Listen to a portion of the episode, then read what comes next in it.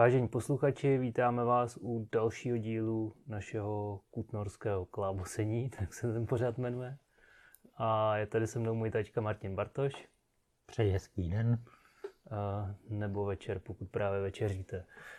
A budeme se povídat o e, působení jezuitského řádu, konkrétně v tom dnešním díle hlavně o stavbě koleje a pak to ještě zakončíme nějakýma těma sporama a myslím si, že to bude asi takový jako poslední ucelený díl na tohle téma. Měli jsme už eh, tři v minulosti, eh, já je teďka tady vyjmenuju, kdyby si to chtěl někdo dohnat.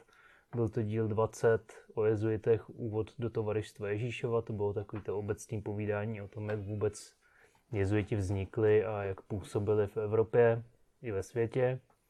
A díl 25 o jezuitech, pomlčka počátky působení řádu v Kutné hoře. To bylo teda o tom, jak se tady, jak se tady usadili, jak probíhaly ty první roky eh, jejich působení, hlavně teda ta protireformace a takové ty věci okolo, jako divadlo a tak podobně. A díl 28, eh, to, byl, to bylo o jezuitech a chrámu svaté Barbory, kde jsme se právě věnovali tomu, jak eh, působili teda v tomhle chrámě, jak se o něj starali a co tam vyváděli. No a eh, jak jsem si to zpětně poslouchal, abych věděl, o co jde, tak eh, jsem zjistil, že jsme vůbec nemluvili o stavbě té jezuitské koleje, takže to teďka trošičku doženeme. Ještě se podíváme taky eh, na ty pozdější období té 30-leté války, protože oni vlastně přišli už v průběhu 30-leté války, ale myslím si, že ty pozdější události, eh, čili hlavně to ve spojení s, těma, s tím vpádem Švédů, jsme úplně neprobírali a pak teda se podíváme na nějaké ty spory, které jsou celkem zábavné. Eh, vlastně tady to povídání o jezuitech tak je vytěžení v podstatě knížky od Bohumila Hanuše, která se jmenuje Dějiny a působení jezuitského řádu kutnorského. Je tam to mnohem víc, než to, co my tady říkáme, zvlášť pokud jste z některých z okolních vesnic, eh, kterým se tady vlastně vůbec nevěnujeme, ale kde jezuité působili, tak eh, eh, vás tahle knížka může taky zajímat, ale jelikož je tam těch vesnic opravdu mraky a je to tam vždycky schrnutý jenom na takový odstaveček, tak jsem si říkal, že do toho asi vůbec zabíhat nebudem. Ty jsi ale říkal eh, v jednom z těch předchozích dílů, že mají poměrně hodně soch, eh, jaký to? Křesetice. Jo, v Křeseticích, tak třeba pokud jste z Křesetic, tak uh, si můžete... A blízkém okolí. No. Uh, no ale to tady zrovna nevidím ani napsaný. Uh, je to tam někde? No, ale Křesetice jim patřili, ten zámeček, nevím, jestli je tam dneska obecní úřad, tak byl Jo, ale jakože tam neměli, sídlo. že tam neměli misi, nebo měli? A ty misi je zase trošku něco jiného, že Křesetice byl jejich majetek. Hmm. Jo. No, um, no takže, takže zkrátka, pokud eh, to chcete mít trošičku uh, ucelený a zajímají vás jezuiti v Kutný hoře, tak si tuhle knížku pořiďte, Prodává se to asi všude možně, ne Pokutný hoře. Možná. A máš to vlastně na internetu? Já předpokládám, že to na těch stránkách muzea bude. Jo, takže stažení. když tak na stránkách Českého muzea Stříbra si můžete to stáhnout stejně jako řadu jiných publikací o historii Kutné hory. Takže tolik eh, reklama na nakladatelství Kutna a můžeme se pustit eh, tady do těch jezuitů. Eh, jak jsem se to zpětně poslouchal, tak je takový vtipný, eh, že tam reflektujeme některé aktuální události, jakože když to člověk poslouchá takhle ty dva roky zpátky, protože jsme s tím začali opravdu už poměrně dávno, nějak eh, jsem se k tomu nedostal tohle to téma dodělat dřív. A je dobře, že, jsme, že jsem se k tomu dostal teďka, protože tam zase budou takové věci, které se dají vztáhnout taky na aktuální dění. Ale to nebudu předbíhat. Pojďme teda na, na to, jak eh, se usazovali v té Kutné hoře a jak teda pak eh, to s tou kolejí probíhalo. Oni teda, když přišli, tak eh, okamžitě dostali do zprávy chrám svatý Barbory, ale neměli pořád někde bydlet, takže ty první dny nějak teda v Kutný hoře živořili, ale pak se jezuitů zželelo paní Janě Pruškovské, což byla rozená kaplířová ze Sulevic, to je poměrně známý rod. A ta jim vlastně dala dům v blízkosti svaté Barbory, což jim právě vyhovovalo tím, že měli tu svatou Barboru na starosti.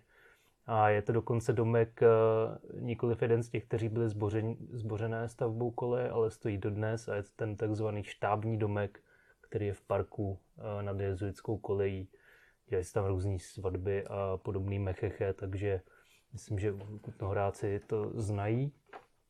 A to právě dostali uh, hnedka teda od tady té paní Jany, a aby teda měli kde bydlet. No, ale bydlení není všechno, potřebovali taky nějakou obživu a jiné životní potřeby a ty teda taky neměli. E, v té historii a kolegy, ze který právě ten Hanuš v té knížce hodně e, čerpá, jsou vlastně jejich vlastní zápisky těch jezuitů, takže musí to brát samozřejmě člověk tenhle ten pramen trošku s rezervou, respektive mít na mysli pořád to, kdo to psal, že to píšou oni sami o sobě, takže tam zmiňují takový drámo, že kdyby nedostali ty životní potřeby, museli by město opustit a z takovýhle jako dramatický chvilky jsou tam popisovaný. No, ale nakonec e, dostali od e, pana Kašpara ze Žerotína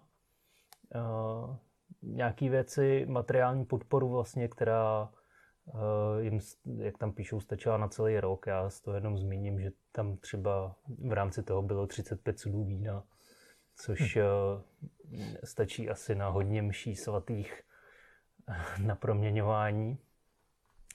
A ten pan Kašpar ze Žerotína byl teda pán na Nových dvorech, takže kdo, no, takže díky novým dvorům tady jezuité byli. Um, další Materiální podpora přišla také od Alžběty Kinské z Chlumce, což je předpokládám z toho Chlumce nad, nad Cidlinou. Jo, ten zámek. Tam jsou do teďka Kinský, ne? Jo, jo. jo. Teda snad. Jo, myslím, že ten jeden, ten nějaký mladý, nebo mladý, může být tak 40-50, tak hmm. tam provádí v létě v jo. nějakém tom historickém úboru.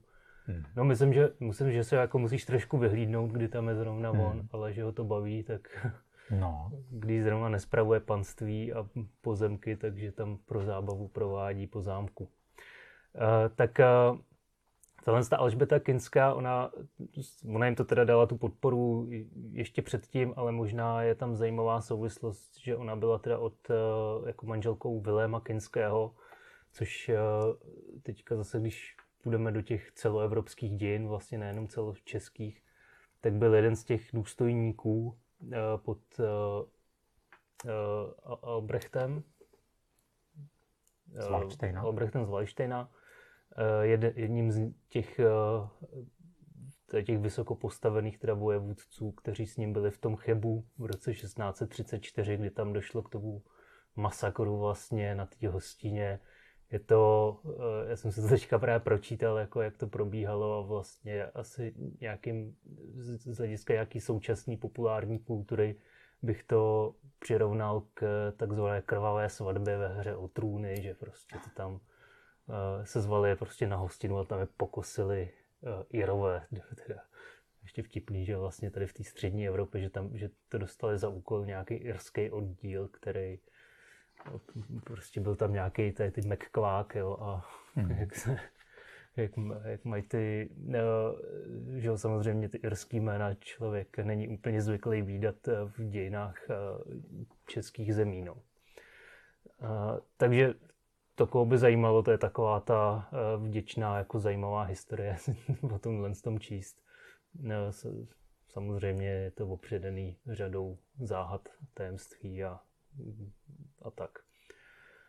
No, zpátky teda k jezuitům byli teda zabezpečený, měli kde bydlet a vlastně už od začátku toho svého působení v Kutní hoře se snažili uh, skonsolidovat vlastně ty pozemky mezi Barborou a Hrádkem. Takže samozřejmě modří vědí, to je to místo, kde dneska stojí jezuitská kolej.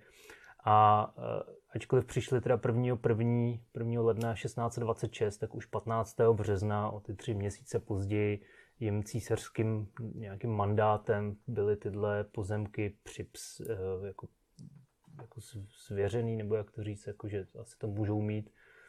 Oni teda pak nějakým způsobem to asi těm lidem kompenzovali, jestli jsem to dobře pochopil.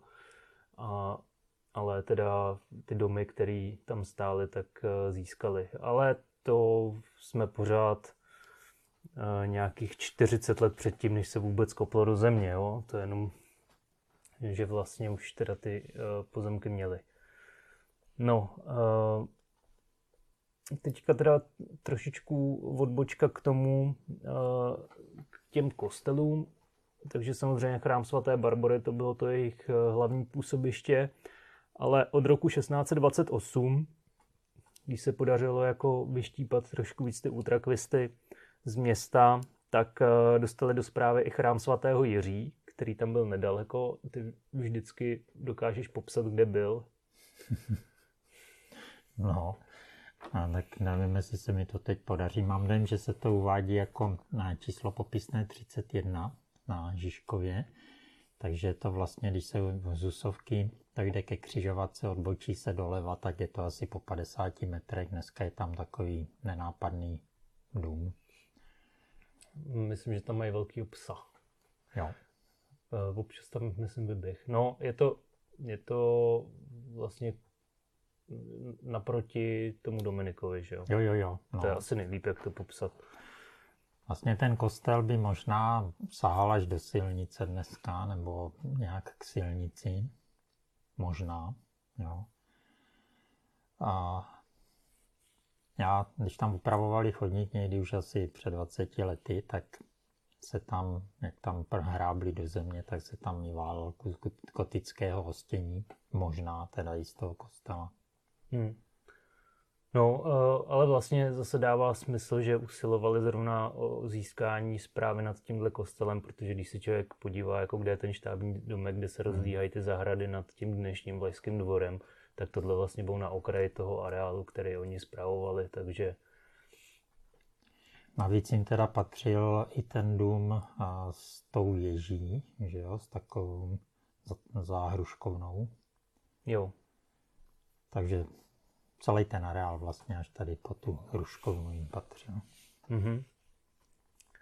No, v, tom, a v tomhle tom kostele teda oni sloužili mše v Němčině, což e, myslím, že v nějakém tom předchozím díle o utrakvistech jsme taky zmiňovali, že zrovna v tomhle kostele... Tohle byl kostel určený pro německý mluvící část obyvatelstva Kutné hory.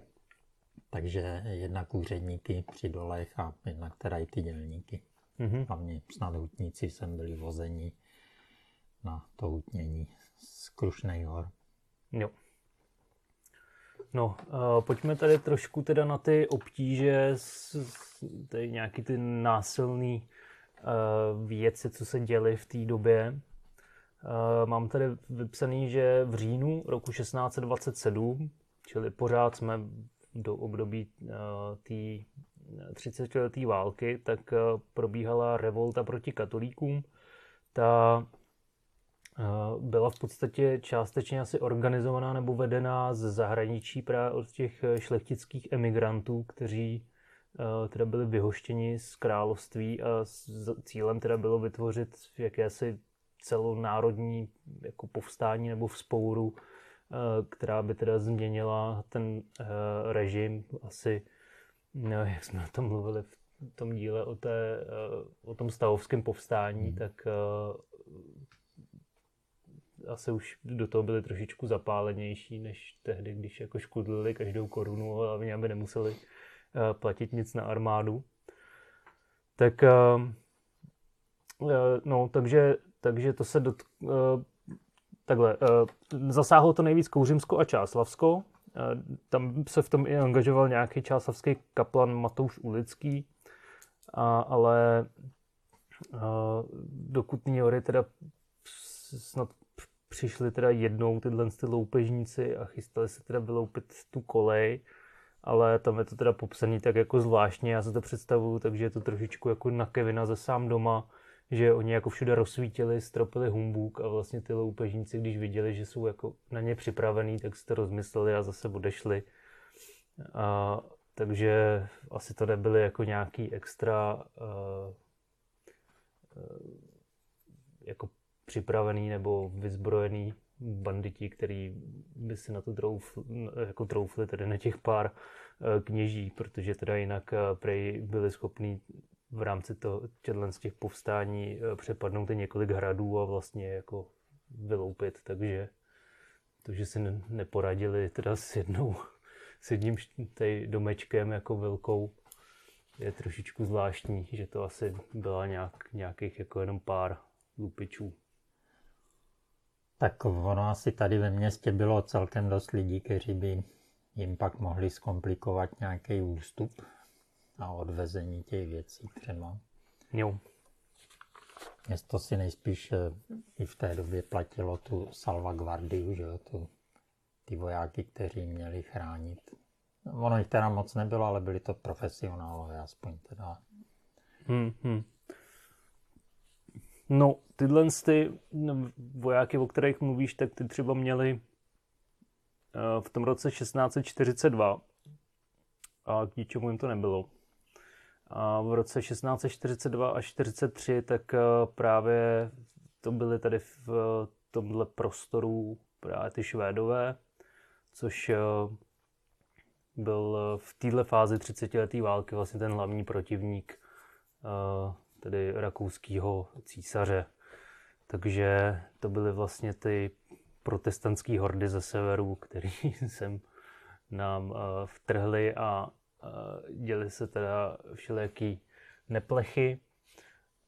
Co se týče těch jezuitů, tak k těm se podle těch zpráv jako chovali velmi civilizovaně že v tom roce 1642 uh, tam teda byla situace taková zvláštní, nebo asi se to tak prostě dělo, že mě vyžádali si výkupné od města Kutná hora, několik tisíc zlatých, jak jsme to potom mluvili v těch předchozích dílech. Kutná hora vzhledem k těm persekucím byla vlastně úplně na mezině zadlužená a ty jako to byl úplně jako nereálný požadavek, že by tohle jako byla schopná Kutná hora dát eh, dohromady eh, takové finanční prostředky.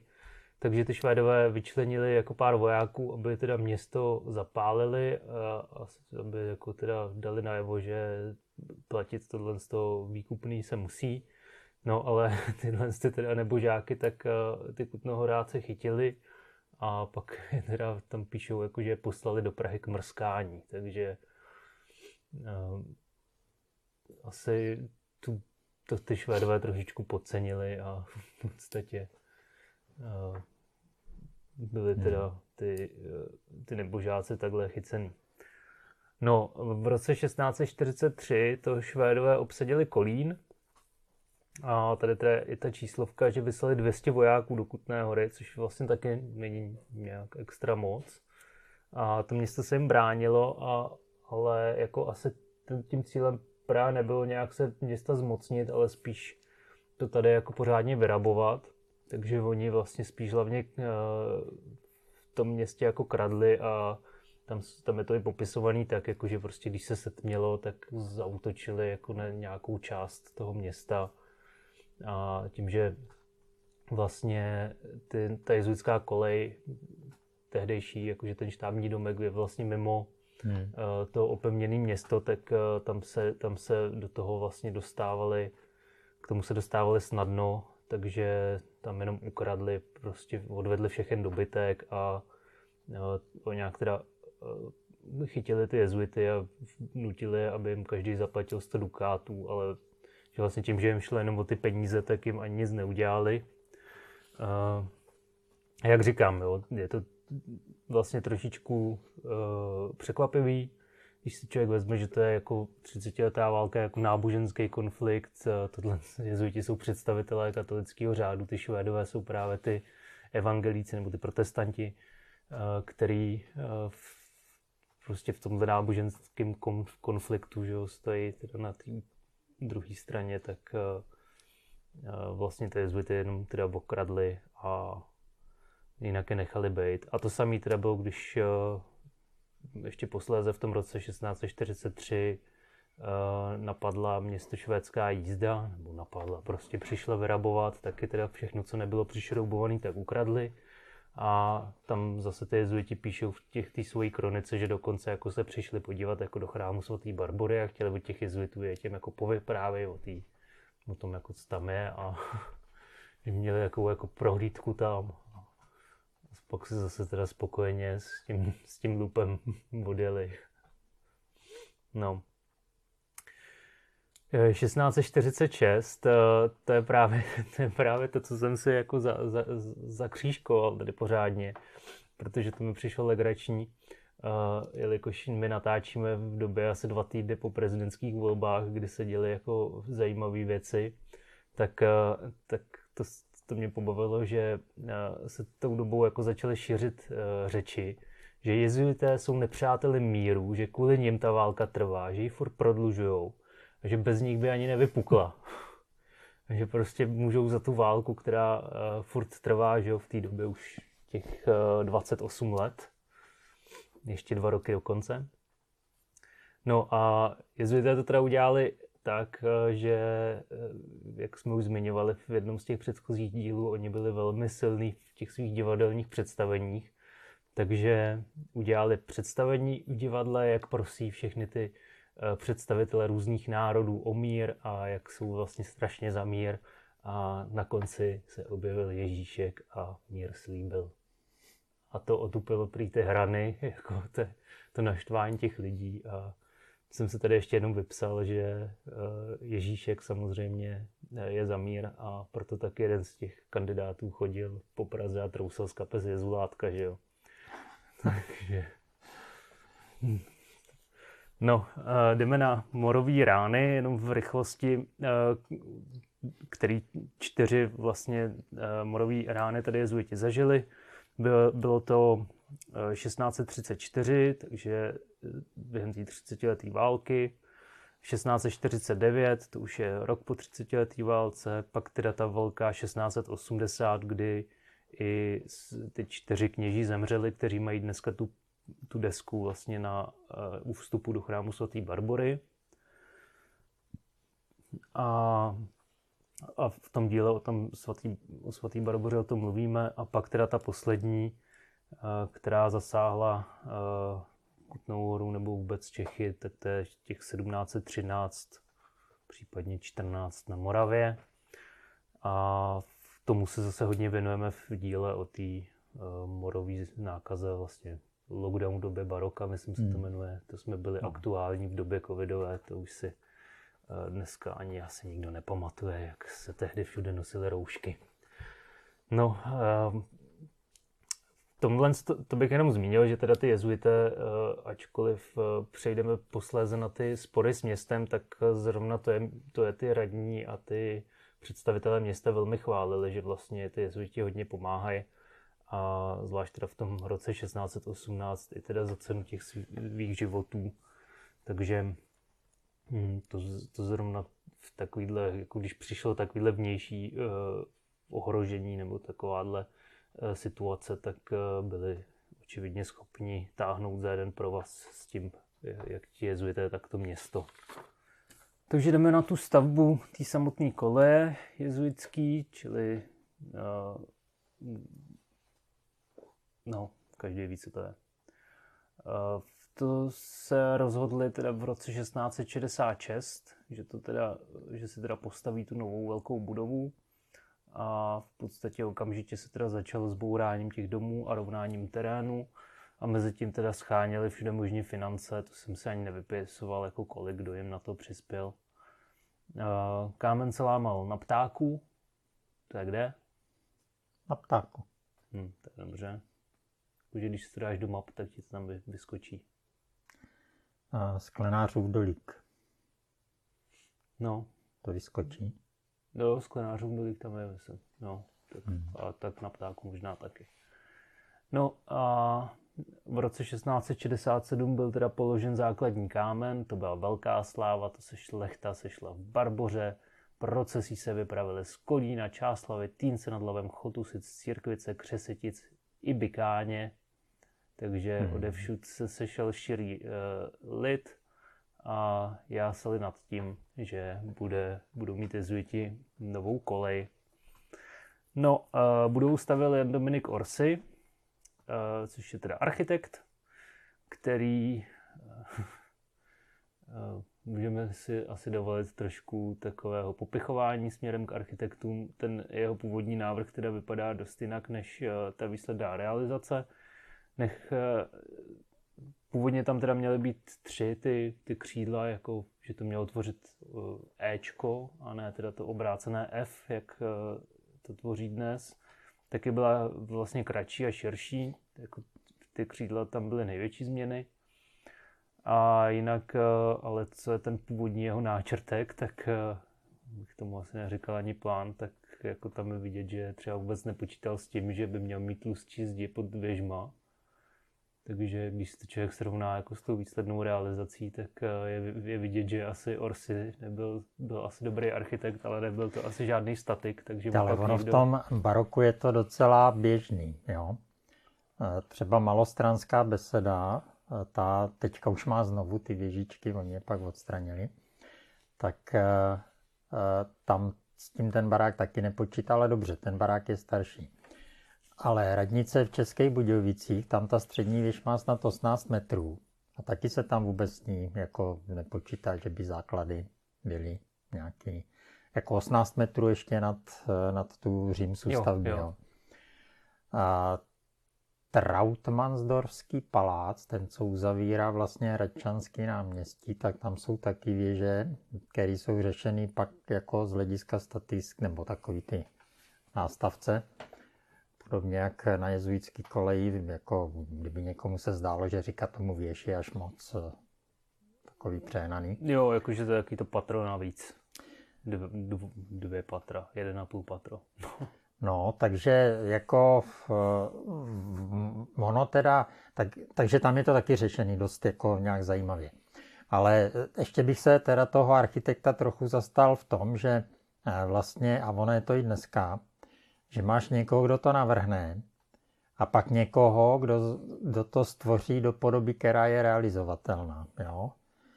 Takže tam do značné míry se předpokládalo, že ten, kdo to bude stavět, tak tomu rozumí a bude vědět, že pro věž musí udělat hlubší základ, větší základ a tak, hmm. jo. No hlavně ještě, že je otázka vždycky, jestli jsou ty věže jako čistě dekorativní, anebo právě jako v případě té věže, která je směrem ke Zvonic. svatý hmm. Barboře, takže jsou tam ty zvony, že jo, a ty zvony, jako celá ta stolice vlastně to lomcuje s tou věží. A to, to, to je... už se nedá udělat ze dřeva. No. Ta věž, no. No, třeba jako takový, jako ten fachwerk, že jo, ten, jak se tomu říká, hrázdění, ten máš je takový, no ne, nejsou to vyloženě věže, no, jsou to takový ty zvoničky. A když jsme u zvonic, tak uh, právě tam byla, samozřejmě předtím tam ty zvony u Barbory byly taky, ale že tím, že Barbora nemá věž, tak vždycky musely být ty zvony někde jinde. A ty zvony byly teda na nějaký osmiboký zvonici v úvozovkách, které mám na kopci u Barbory. A co jsem koukal... Ta teda byla dřevěná, ale ten osmiboký byl plášť, že jo? A vevnitř, ona konec osmiboká zvonice, myslím, v Kuněticích u Pardubic. Jo? Mm-hmm. Že tak nějak mohla vypadat ta u ty Barbory, nebo šestiboká. A vevnitř je teda ta uh, ta spěradlová konstrukce nejspíš, na který byly ty zvony. Jo. No, jasně, no. Tak to asi jako nevymýšleli osmivokou nějakou konstrukci, že jo, když to většinou bývá jako e, taková krychle, že jo, ten, no. ta stolice zv, na zvony. No, um, a co jsem teda pochopil tady z těch plánků, tak eh, nějaká taková osmiboká věc je nakreslená v místě, kde je dneska to Ičko, takže asi tam někde stála. Tam se, no tam co se kupuje, já nevím, co se tam prodává, nějaký suvenýry, asi. No, nebo možná ještě kousek dál, jaký teďka je ten, ty násypy tam jsou ty, to obezděný. Jo, no, no jako říkám zhruba jako podle těch plánů, jako který jsou v té knížce. No. Hmm. Um, no, celá ta budova byla uh, dostavena teďka nevím, jestli v roce 1680 nebo 81, protože on tam jako udává v oba ty roky dokonce zna ve stejném odstavci s tím, že to je do, dokončení budovy. Přitom jako ještě zajímavější je, že jako tam píše o tom, že základy na další věc se začaly, další věž se začaly kopat až někdy v roce 1720 něco. Takže záleží, jako kdy bere, že budova byla dokončena. Zároveň eh, do toho prvního křídla, který byl hotový, což je teda směrem k tomu ono ke městu, by... tak tam se nastěhovali už zase o deset let dřív. Takže... Nevím, jestli je to jako vyřešený, ale mohlo to být něco jako voršilky, že, že měli dostavěný ten jeden kus a dodělali ho do té podoby, aby mohl být už využívaný a pak po těch pár desítkách let začali stavět ten druhý kus toho Ečka. Možná, jo. A tu poslední příčku už ani nepostavili. No, takže uh, no, jo.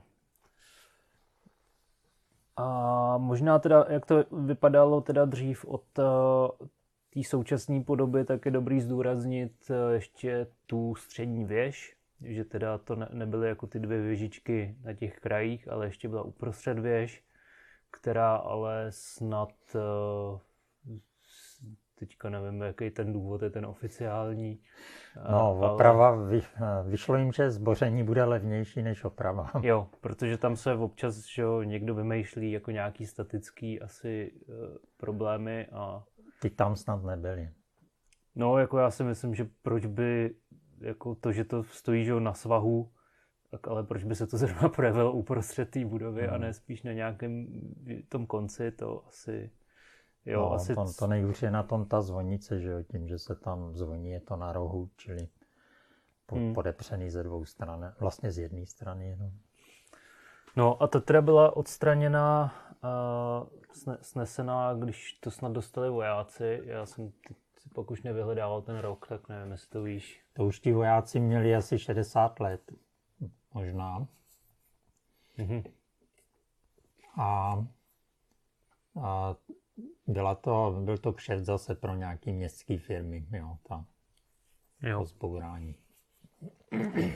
No a taková druhá výrazná věc, co tam byla, tak to byla spojovací chodba mezi tou jezuitskou kolejí a Barborou. Myslím, že jsme o ní už taky mluvili, hlavně v tom díle o té svaté Barboře a to teda byla odstraněná někdy po roce 1842, že se vlastně dalo projít.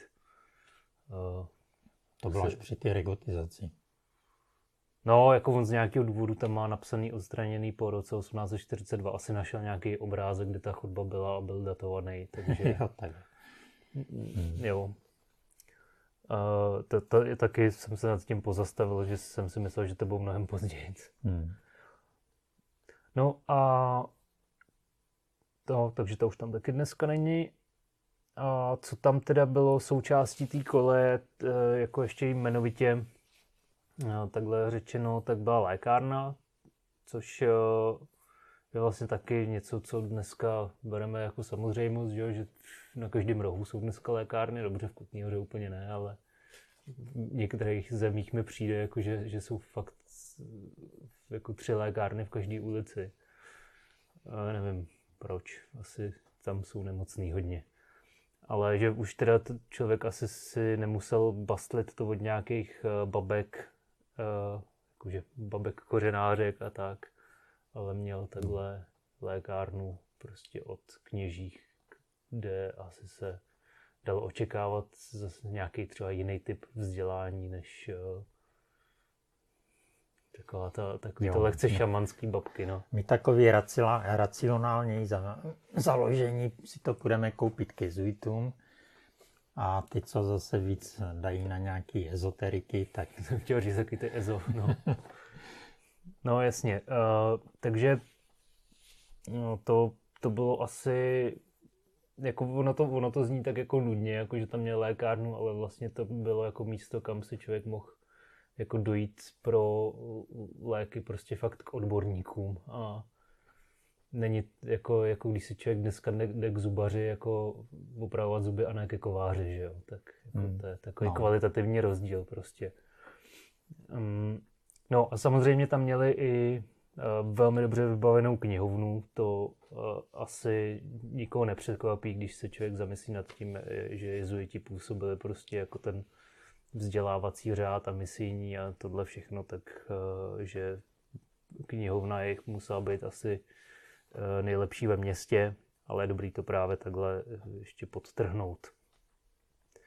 V, v téhle jako v obrovské budově bylo v průběhu let se to teda lišilo, ale nějakých 20 až 35 lidí, což byly jak což byl vlastně celý ten řád od otců přes, což jsou ty pátres, pak ty bratři, čili nevysvěcení na kněze, byli frátres a pak tam byly i teda nějaký laický členové řádu, což teda nevím, co znamená asi nějaký ty terciáři nebo něco na ten způsob. Eh, každopádně ne, nepředstavovat si to tak, že tam bylo třeba 200 jako jezuitů, bylo jich výrazně, výrazně méně. 20 až 35 a to jenom pár z nich bylo vlastně těch otců, těch vysvěcených kněžích. A to ještě vlastně z tohohle počtu někteří byli na těch detašovaných pracovištích, že jo? V Golčově Jeníkově třeba. No. Nebo odpočívali v Horušicích na závěr. Ale to, to byly možná už nějaký navíc. Jako on to tam píše tak, že v té koleji jako žilo 20 až 35 lidí, tak uh, takže možná... Já myslím, i... že to do toho patří, že to bylo jako uh, jako ta kolej, jako organizační jednotka, že byla jo. i ten Golčův Jeníkov. Jo, jo je takhle. Hm. No a tady už mám teda jenom poznámku k tomu úplnému závěru uh, toho působení jezuitů, že, že vlastně takhle se tam teda žili uh, a když byl řád zrušený papežem Klementem 14. v roce 1773, tak ti jezuité měli 8 až 10 dní na opuštění té koleje, aby si našli vlastní bydlení a No, tehdy, to tehdy se ty úřady s tím nepárali. Ty dokázali vydat stavební povolení do dvou dnů. A jak je vidět, taky zrušení řádu. No, jakože nějaký zákonník práce asi a takovýhle, že výpovědní doma. Ale jako vlastně starali se trochu ty úřady o to, aby se jim nezačali toulat jako žebráci, že jo? Čili bylo naplánované, co by asi tak mohli dělat. Čili šup s něma na fary. No, jasně.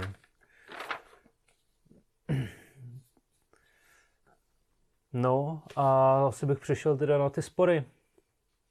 Protože z, z, taky v té knize teda vyjmenovaný, co všechno teda vlastnili za ty různé vesnice a statky a tak podobně, ale to je vlastně jako takový nudný telefonní seznam. To asi hmm. nemá smysl tady nějak předčítat. Takže pojďme na ty spory. Některé ty spory uh, od toho vlastně hlavního prudíče Fabiana Veselýho uh, jsme probrali v tom díle o, o jezuitech a svatá Barbora, nebo jak se to jmenovalo. Ale teda řekl bych ještě na úvod, že většinou to soužití bylo jako vlídné, že se snášeli docela dobře, ale existovaly tam, k tomu se asi dostaneš, teda i některé spory, přesto celkem vlídný vzájemný přijímání se a trvali skoro celou tu dobu, co ty jezuité byli v té hoře. No, tak uh, jo, ten si vezmeme na závěr, ten se trval vlastně mhm. od začátku až do konce. A to je ten uh, samozřejmě nejdůležitější, uh, protože se týká piva ale my začneme u vody. A to byl spor o, o vodovod, kdy hnedka v počátku toho jejich působení si chtěli jezuité zavést do, té, do toho svého domku, asi teda do toho štábního nahoře hmm. na kopci vodovod, ale e, rada města jim to nepovolila s tím, že by jim vznikla škoda, čímž se asi myslelo, že oni vlastně, kdyby si udělali nějakou odbočku, takže by ubylo té vody do těch kašen No. Protože vlastně oni by tu odbočku dělali úplně nahoře, že jo, ještě nad kamenou kašnou, když se Navíc by toho zalejvali tu svoji zahradu v době, kdy je té vody málo, že jo, a tak. no. Takže no, t- takže teda rada města byla v tomhle tom taková příkrá, ale uh, Páter Dakazat, ten teda představený uh, jezuitů kutnohorských, si tohle to nenechal líbit a zakázal poddaným kupovat pivo z městského pivovaru. Uh, což, jak je to tam popsaný, zní jako větší problém než ten druhý. A to, že zakázal ještě svým poddaným vozit do města obilí. Jo? Takže mm, já nevím, hlad mi přijde horší, než že, než že si někdo od tebe nekoupí pivo, ale uh, v podstatě tohle to bylo jako asi tak uh, tvrdá rá, rána, takový políček, jak se říká pro to vedení města, že teda hnedka den tak potom. Ono to jsou dvě různé věci, že jo. Hlad ten nepotká město, ten potká lidi v tom městě. Ale eh, když máš posudné, že jo, z každého sudu máš nějaký příjem pro tu městskou pokladnu, tak potřebuješ, aby to někdo vypil. No, a ostatně toho se pak... A taky když nemáš přivezený obilí, ať pijou to pivo, že jo? No, jasně. Teda pokud mají vůbec to zrnízké, se ten slad, z kterého to pivo budou dělat. Hmm. No, uh, každopádně tuhle tu powerplay, uh, jak se to řekne česky? Powerplay. Asi poměřování pindíků tak to vyhrál ten páter Dakazat, protože teda uh, tohle to jako město jak si muselo couvnout a povolili jim teda tu, tu odbočku asi teda, jak si to já představuju, čili to, aby si odvedli teda část vody k sobě do té rezidence z toho vodovodu. Tam teda ta jednání kolem toho eh, jsou docela kouzelná, protože kousek to, to, toho vodovodu vedl ještě přes eh, zahradu někoho jiného, jo? ale to bylo asi jenom víceméně pár metrů, ale přesto to stačilo na to, aby on si to už navrtal a odváděl taky nějakou vodu z toho dřevěného potrubí k sobě. A když tam teda, jak ty jezuité, tak to město chtěli jít na kontrolu, tak tvrdil, že on spadá pod sedlecký klášter, takže oni tam nesmí na tu kontrolu jít. Takže bylo to dost složitý jednání. No. no, tak eh, teďka bych to teda přeskočil, když jsi to zmínil, eh, jenomže sedlecký klášter byla taky dost samostatná entita, tak eh, když jsme zmiňovali, že oni lámali ten kámen, kámen na stavbu té koleje v tom lomu na ptáku, tak ten ale patřil sedleckému klášteru a oni jim to nechtěli povolit, ty sedlecký mniši. Takže tam prej docházelo jako k docela i jako potičkám, že, že prostě tam je to popsané tak, že jako ty, ty dělníci asi co tam byly vyslaný od těch jezuitů, jako si tam násilím vyžadovali, jako, že se tam prostě půjdou lámat a že tam byly teda i krvavý střety mezi asi těma jako lamačema kamene, jako z, od jezuitů a od sedle, sedleckého kláštera. No ono jako, jako vcházet zákony, to není záležitost jenom dnešní, to je od jak živám. A, a teda někdy se obcházeli takhle jako drsněji krvavě, no. Pak se muselo vyřešit, kdo vůbec má právo to řešit. Jo. jo. No, No a pak eh, ještě nějaké takové drobnosti tam byly s, eh, se sporama o platy, z, to třeba jako z Neškaredic a Puchře. Nevím, co je puchře. To byl taky jako eh, jeden z těch, z těch většiných sporů. No, tam, no. tam šlo o to, že na jezuity přešel městský špitál, který vlastně žil z peněz, vlastně řekněme, z daní z té puchře a z těch Neškaredic. Jenže předtím to bylo zdaní ze Souňova a co je to tam vedle? Třebonín. Jo. To ale město prodalo, tyhle vsi, převedlo ten plat na ty Neškaredice a jezuité se bránili, že město nemělo právo to převést na ty Neškaredice. Pořád, že to má být na tom Souňově, jenomže ten už městu nepatřil. A jezuité tudíž odmítali ten špital financovat nějak. Jo, jo jasně. No, ale tohle teda nakonec ty jezuiti taky vyhráli, hmm. ale to teda až v roce 1747 a ten spor jako běžel v podstatě od roku 1630, takže jako víc než 100 let to trvalo, než se tohle to uh, vyřešilo nějakým způsobem, teda, že se rozhodlo v neprospěch jedné té strany. Uh, oni jako se v průběžně nějak jako dohadovali, ale pak asi vždycky, když ty vztahy jako ochladly, tak to znova někdo otevřel, jo, že to někdy asi našli, protože ty se říkal, že většinu času ty vztahy byly jako korektní a mně přijde, že občas jako někdo no. chtěl Ono teda i tehdy existovalo něco takového, jako je vydržení, nebo já nevím teda vůbec, jak se tomu říká dneska, ale jo, něco jako, že když jsem no. s něčím spokojený dlouho a pak si najednou vzpomenu, že by to mělo být jinak, takže ten soud může říct, no ale teda nic jste nenamítali před 20 rokama, tak proč to teď chcete otvírat? A vlastně i z tohohle důvodu toto město nějak prohrálo. Hmm. Jo. No a můžeme teda jít na tu poslední, na tu poslední velkou část a to je spor o pivo. Tak a tohle je teda spor, který probíhá od uh, samotného začátku toho působení jezuitů až do toho konce jejich působení v Kutné hoře. Respektive propuká to tak nějak uh, kolem roku 1642, naplno ale 1644, kdy teda napřed uh, žádají jezuiti o povolení točit pivo. A vlastně celý ten spor je jako o točení piva, o, o to, jako, kam ho budou smět prodávat. Naplno teda propuká v roce 1644, kdy ty šepmistři, čili to vedení města, řekněme, brání v tom čepování piva právě po městě jezuitům, protože, jak už si to zmiňoval, vlastně přicházely tím o zisky z toho městského pivovaru, že jo, když um, to pivo takhle nemohli, jako měli takovouhle konkurenci vlastně. Byla tam nějaká právní přestřelka, což, jak jsem pochopil, bylo něco ve stylu, jako že když si jezuité koupí pivovar, tak to neznamená, že eh, s tím na kupce přichází i to právo vařit pivo a podobné věci a hlavně teda, že by neměli prodávat všem, ale jenom těm svým, čili jako těm obcím, který jim patřili a pro tu svoji vlastní potřebu, jakože těch eh, členů řádů, případně studentů.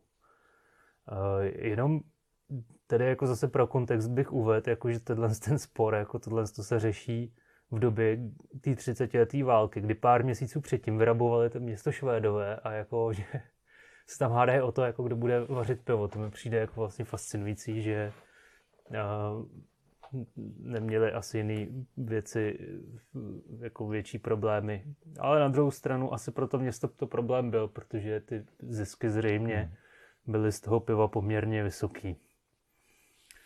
No, pak se jim to nějak dočasně povolilo a oni se to jakože to smějí někdy do února jako teda vařit a pak, že se to případně prodlouží nebo ne. Takže jako zase v tom roce 1645 eh, ten rektor žádá a to mu eh, teda zamítnuto. A že teda může stále vařit jako pro ty svoje, ale že to nesmí teda prodávat, jak píšou, do domů ale on to teda jako nějakýma oklikama to pivo jako stejně se mu daří dostat i mimo ten povolený okruh. A to dokonce, to, to mi přijde jako eh, nej, nejlepší, jako že, že prostě to jezuitský pivo se hodně pilo na úřadě, kam to zřejmě jako dostávali. A že teda na úřadě uh, městským se děly jako různé veselice a Měli hmm. tam teda uh, zajištěno pivo od jezuitů asi uh, forma je, jakéhosi úplatku, se, jak to tak vyznívalo. No, to město jako vlastně operuje i s tím, že tím, tím, že jako má nižší příjmy město, tak to znamená, že bude platit nižší daně i císaři, protože je to Uh, chápu, jestli jsem to pochopil dobře, jako mezi těma řádkama, tak vlastně to město na to mělo nějakou, řekněme, na to, co prodávalo nějakou spotřební daň. která jako pak šla tomu císaři, když to ty jezuité možná tuhle studaní jakoby neměli. A že možná ty zisky jako z toho jezuitského piva pak eh, ani nešly jako do té celou Rakousko. Já teď si to nějak nepamatuju nějak úplně určitě, ale to, že po eh, těch eh, bělohorských událostech městu zůstal ten pivovar, tak vlastně bylo taky jako zdůvodněný tím, že město musí platit dolování a to pivo, že na to vydělá. Jo. Jo. No, zkrátka jako byl tam, byl tam i argument, že když město nebude prodávat pivo, tak zkrátka bude na tom tratit i císař a že to by se císaři nelíbilo, tak uh, ať uh, prostě to, měst, to pivo jezuité ve městě neprodávají. No, ten uh, sport teda běžel dál v těch 40. letech a ty jezuiti očividně vařili jako toho piva poměrně hodně, a, ale ten rektor se neustále obhajoval, že vaří pivo jen pro studenty, protože voda je zkažená a tak musí pít jenom pivo. Tak uh, při vší úctě k našemu ústeckému rektorovi, panu Balejovi, tak tohle mi přijde víc cool rektor teda, že nalejvá studenty pivem a, a nenechá je pít vodu pro jejich vlastní zdraví. No, uh, pak teda asi se to na těch nějakých deset let trošičku urovnalo, ale v roce 1659 eh, ten spor znova propuká a to, to hnedka zase takovou nějakou právní přestřelkou na obě strany, že jednak eh, kolej žádá o potrestání končelů, že, že jim brání v tom vaření piva pro tu svoji vlastní potřebu a zároveň město se stěžuje na vysoký objem toho vařeného piva, že prostě to ty jezuiti vaří příliš a že to tím pádem očividně asi není pro vlastní potřebu, když toho mají tolik. No a pak tam byla tady nějaká část, kterou jsem moc nepochopil, ale že vlastně eh, to skoro vyznívalo tak, jako že ten rektor to dával těm studentům zadarmo a že, že to jakoby nebylo v nějakém volném prodeji, když to dával jako těm studentům. A že kdyby ještě navíc to bylo v tom volném prodeji, tak eh, tím, že mají všichni ty studenti jako nějaký důchody nebo prostě nějaký, nějaký uh, příjmy svoje, takže by mládež pak, kdyby teda to bylo v tom volném prodeji, to jezuitský pivo, tak mládež by pak pila ještě víc, povykovala, výtržnost činila a místo pobožnosti by z koleje pocházelo jen pohoršení. Takže uh, hráli i na tuhle notu uh, měští radní, No, uh, každopádně stále v roce 1660 si pro sebe vaří a nejspíš teda tam proběh nějaký zákaz královské komory a ty jezuiti se odvolali až teda k tomu samotnému císaři, aby vydal nějakou rezoluci a rozsek to. A vlastně tím, že jako čekali na to rozhodnutí císaře, tak uh, nerespektovali ten zákaz komory. Ale to jako... To bylo taky zcela běžné, že je to jak dneska, že se ti nějaký podnikatel s černou stavbou vykašle na to, co řekne nějaký stavební úřad, že jo, když mu nařídí, že to má zbořit a tak. A odvolává se a já dělá kde co a podplácí, aby to zlegalizoval a podobně. Takže tehdy se dělo to samé a dokonce třeba v případě toho sporu o ten městský znak ani samotný výnos samotného císaře nebyl respektovaný. Hmm. No, uh, v roce 1674, uh, což asi souvisí s tím, jak jsme mluvili o té stavbě koleje, protože to je zrovna nějak ta doba asi, kdy si možná nějak tam jako stěhovali, nebo se tam děl, dělali nějaký jako takový škatula tam mezi tím, kde pobývali, tak uh, zase byla nějaká stížnost jako od vedení města, že narazili několik sudů za týden na hrádku, takže asi jako na hrádku se otevřela nějaká jako takováhle... Ve škole? No, jako právě já teďka nevím, jako s těma škatulatama, co přesně v tom roce 1674 bylo, ale jestli tam nebylo v té době zrovna ten seminář, že, kde byly ty budoucí kněží jako ve výuce, no. Takže byly tam stížnosti na to, že jsou tam výtržnosti a rvačky a že prostě uh, alkohol je špatný a neměli byste ho pít. Tak uh, pokud není od města teda. v roce 1700, takže pak to nějak teda na 50 let, aspoň podle toho, jak to líčí tady z těch pramenů, ten spor utichl, ale v roce 1722 a pak i 1733 se to řeší zase trošičku z, jiného, z jiné perspektivy.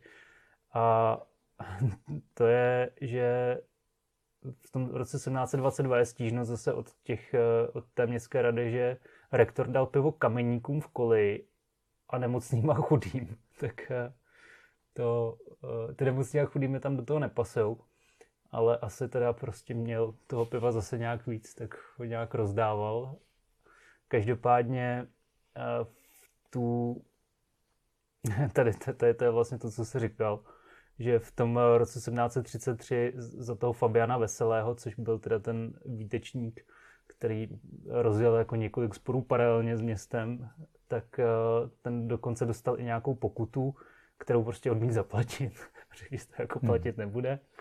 A dostal to za to, že právě zase nějakým řemeslníkům dával uh, jako pivo a obhajoval se tím, že platil penězi, ale dali na výběr, že si můžou vzít buď to peníze nebo pivo a oni si vzali pivo. tak, hmm. uh, a očividně, uh, jak v tom roce 1722 ty kameníci a v roce 1733 tady nějaký ty řemeslníci jako prostě nějaký tady ty stavební dělníci toho zřejmě vypili hodně. A když si teda dovolil jim rektor za práci dát jako pivo, tak to asi znamenalo výrazný pokles příjmu pro městský pivovar. A měli potřebu to teda takhle řešit eh, a hnát to zase k nějakým soudům, že eh, hlavně, aby prostě dělníci pili to naše. No, um, v roce 1757, takže zase když skočíme o nějakých 25 let později, tak eh, tam byl zákaz Woodmansmistra jezuitům dovážet cizí piva a prodávat je. Takže očividně už si nevystačili ani s tou svojí produkcí a byli tak drzí, že ještě vozili nějaký, nějaký cizí piva. No a pak už tady máme jenom teda, že o dalších, eh, kolik to je, necelých 20 let později, v roce 1773 je zrušení řádu. Takže co se týče teda piva, tak... A eh, příklad armády, která už asi pila to městské pivo. jo. No, takže, takže tohle z toho asi bylo, uh, byly takový zábavný eskapády, který se nějakých co 20 let nebo uh, prostě tak nějak periodicky opakovaly kdo smí kde prodávat své pivo. Člověk bych skoro řekl, že odpor vůči příchodu voršilek možná pramenil ze zkušeností s jezuity. Voršilky taky vařily pivo? Ty nevařili pivo, ale zase tam byl, tam teda vím o dvou takových těch eh, problémech, ale to možná Někdy třeba budeme mluvit i o voršilkách. A to bylo vůbec, aby teda dostali povolení si ten klášter tady zřídit. Museli se zavázat eh, nějak, nějakým ústupkům vůči tomu městu. No a ty ústupky pak ne zcela dodrželi, takže z toho byly zase další spory. No. no, tak jo. Takže to je takhle z mojí strany všechno. Mám tady možná ještě napsaný někde, uh,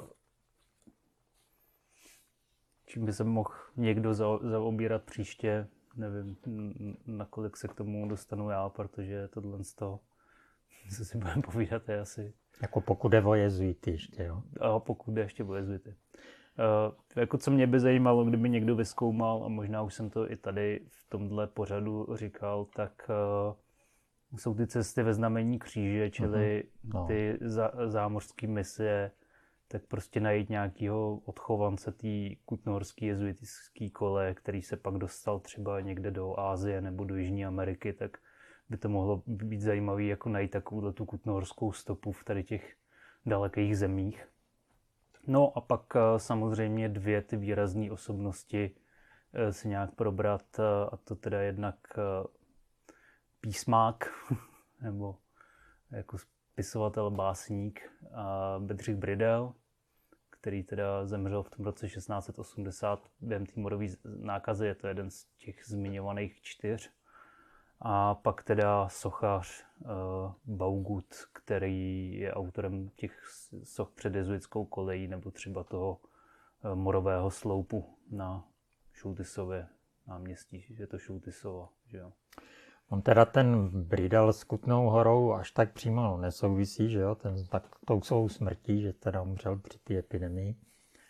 Ale Baugut teda se na té tváři Kutné hory podepsal hodně. Hmm. Tak uh, to uvidíme, jestli někdy nastane, teda, že bychom se tomu ještě pověnovali. No, tak jo, tak děkuji za pozornost a jo. budu se těšit teda zase někdy příště naslyšenou naslyšenou. thank you